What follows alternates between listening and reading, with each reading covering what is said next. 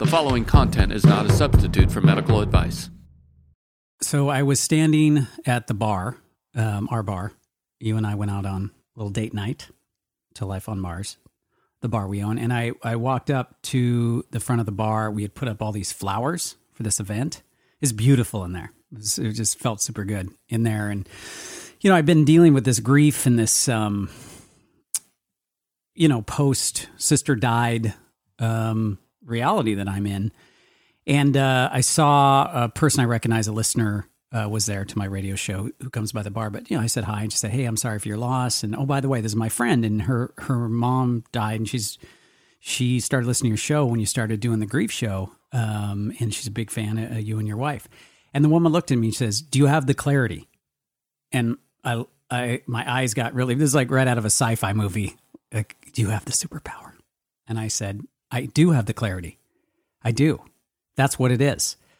And you and I talked about how we were feeling in the last few weeks. Um, but it was in that moment that I realized that was the word I was looking for. I had a clarity um, that wasn't instant after my sister Lee died, but over the last um, two or three weeks has developed.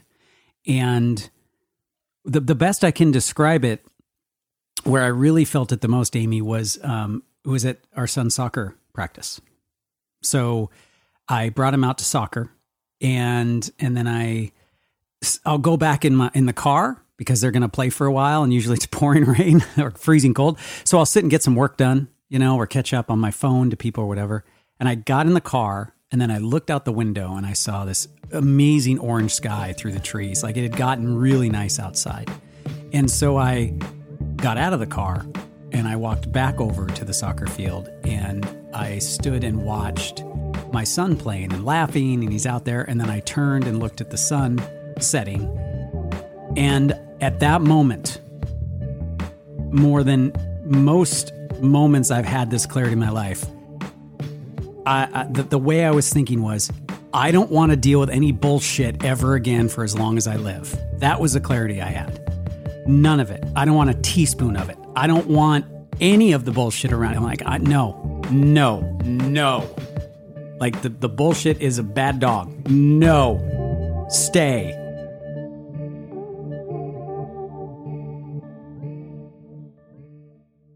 At that moment, it was so clear to me what had been building up in my head. Like, I just, I can't do it anymore.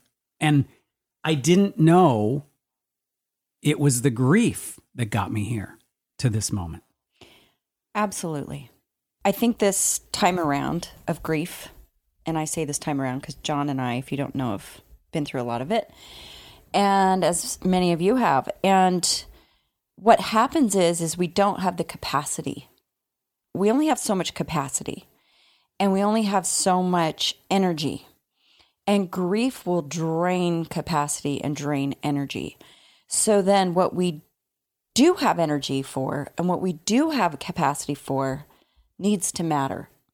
And it's very clear what doesn't matter when you're struck with grief. And I mean that from this a very practical sense. You know, there's like dishes in the sink. Oh, well, fuck it. Who cares? Right.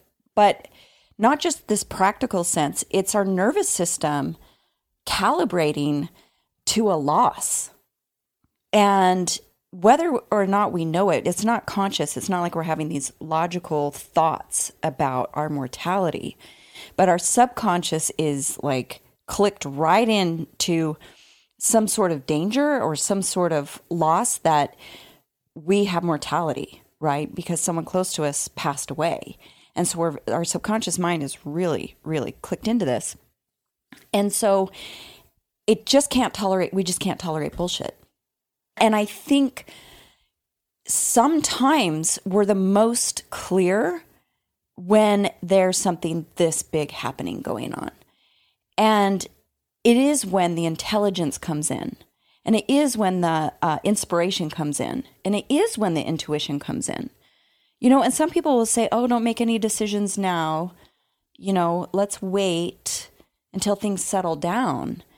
And I actually think the superpower is in finding the clarity now and journaling and writing down as much as you can about the thoughts you're having.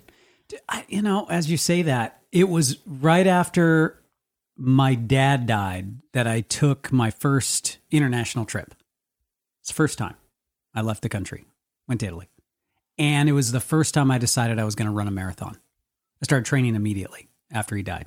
It just, it was so clear to me that that's what I wanted to do. And then when mom died, as you know intimately, I started this mom show that's probably the most well known thing that I do or that my station does that I, that I'm at. Um, and then these grief shows. And that was the decision was made, you know, right during that time. I fully agree with you. This is the time to make decisions. This is the time to see how you want to live. This is the time where you have a superpower. And I don't know how long it's going to last. I want this part of it to last for a while. It's a little exhausting though, in that I, I need like a I need a mellowed down version of this right now. I, I said to Amy, says, Well, how do you feel? I said, I feel like I've taken a drug. I feel like I've taken this drug. against right out of movie. I took a drug and it gave me this clarity. And I don't know when it's going to wear off, but the drug's really strong. And it's maybe too much of the drug right now because every little thing can set me off if it has any bullshit in the, if I can detect any of it. You know what? And I don't have another word for it, but that, Um, that's it. it is a good time to like burn it all down though. Yeah. and and I mean that in the best way, um, because it it has been clear. Like you and I have had some really fascinating conversations that we don't need to share on this podcast. Maybe later, um, but we we've also just in the way we've been parenting. You know, we we sort of had an incident with our teenager that I kind of lost my shit. You know, and then what came out of it though was it needed to happen. We had like a total breakdown, breakthrough moment. And I think it's because I couldn't tolerate bullshit anymore. But the most incredible breakthrough happened. And this also happened with our other son and with something else, right? And you and I, the conversations we've been having about how we want to live our lives and all those things, they, they come up in these moments, in these difficult times in our life when people pass away that are near and dear to us because we are faced with we have this life what are what are we going to do about it and i do think it's okay like maybe you're not in a position to take on action of all the inspiration you Of get. course, yeah. um but write it all down. Like write it all down and come back to it. When you kind of click back into your routine in your life and you and you forget. Yeah, a hundred percent.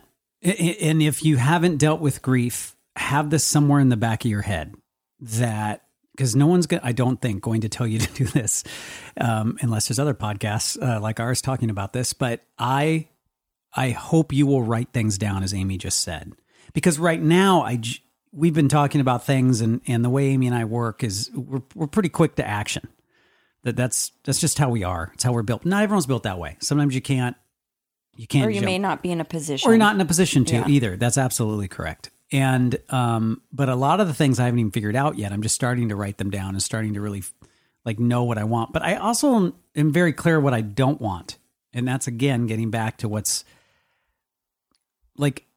I don't have time to waste. Is the feeling I have. Maybe that's the no bullshit. I just don't have to. I don't want to waste any more time on anything that isn't meaningful in some way to me right and and that doesn't mean i stop doing the dishes you know they need to be done it's meaningful in that i want to keep my house clean and my family to be able to eat on clean dishes you know there's you could apply this to anything you're doing it's a way to live life to its fullest i think um, without completely just get, you know giving up on the day to days. You know, I always say if if you lived every every day to its fullest, if we all lived that way, it would be incredible. But we'd have the worst teeth health in the world because you'd be like, why would I spend the day at the dentist? No offense to you dentists out there, you do ama- amazing work, but you wouldn't spend time doing that or other things. Does that make sense? Like I always have that disconnect. Like, oh, I'm living life to my fullest. I see these amazing people in Ukraine, like while this is all going on, giving everything they have to to survive and to protect their freedom and their and their families. And and while this is going on, I see this and just think the, the amount of, of stupid shit, especially that we deal with here uh, in America, is is uh, I can't even. I have trouble coming to terms with it, especially with my headspace right now. Yes, I think that the fallacy is to think of live each day like it was your last Right. is just partying and just fucking off all day, right? Like and I I don't think that speaks to what a full life is. And a full life is an and both life. It it has all of those things. And and so yeah, I mean, it's not very practical to think of it as every single day you're supposed to live like it's your last day. I'd be right? exhausted Oh my god, can you imagine? every day with No the, it's the end of your life. no one would take a nap, gotta- right? yeah, like no right. one would I gotta get up. I gotta have sex three times today. I'm gonna be having a margarita for breakfast. I'm ordering pizza for every meal. No, but you the point being is that to to not tolerate some of the shit we tolerate that gets in the way of us having our best life. And that includes people. And and maybe it's not the person that's the problem, but maybe it's the relationship with the person. And so what can you do to change the relationship with the person, right? Yeah. But we waste a lot of time in tolerance, I guess is my point. Yeah, and and I I'm curious about the clarity part of this. I can't hold on to this forever, but I need a version of it. I think I'm built to hold on to some of it for sure, but I think that's because I put a lot of work into self-care and a lot of work into my own mental health. A lot of work to get to where I'm at. I was funny, I was talking to my therapist the other day about like well how did i you know how am i doing well and you know my my family is running into these problems and he said I, I hate to tell you this but remember when we were talking like five years ago you were kind of a mess like oh right and he was going through some of the progress i've made He's like, I'm right here. Yeah, I'm- I'm, right here, John. yeah, dude, I may have had something to do with it. Little credit over here.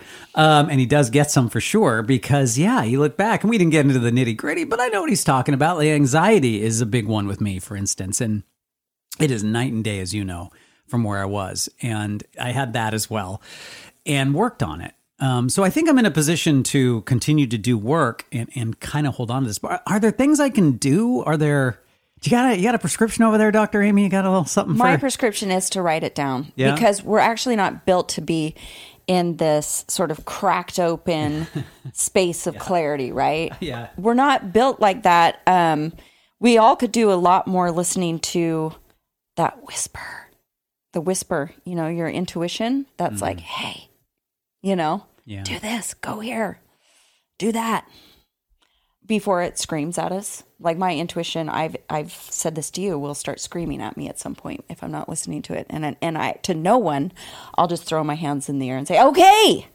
But I think that in some of our most tragic or grief-filled moments, we do have access to a clarity that we may not have access to in other times in our life. And my prescription is just write it all down.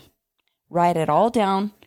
And it may not be um, things that you can act on in the moment, but that way you keep them close and near and dear to your heart to remind you when you need a reminder. Hey, hey, hey, it's the doctor and the DJ, doctor and the DJ. Hey,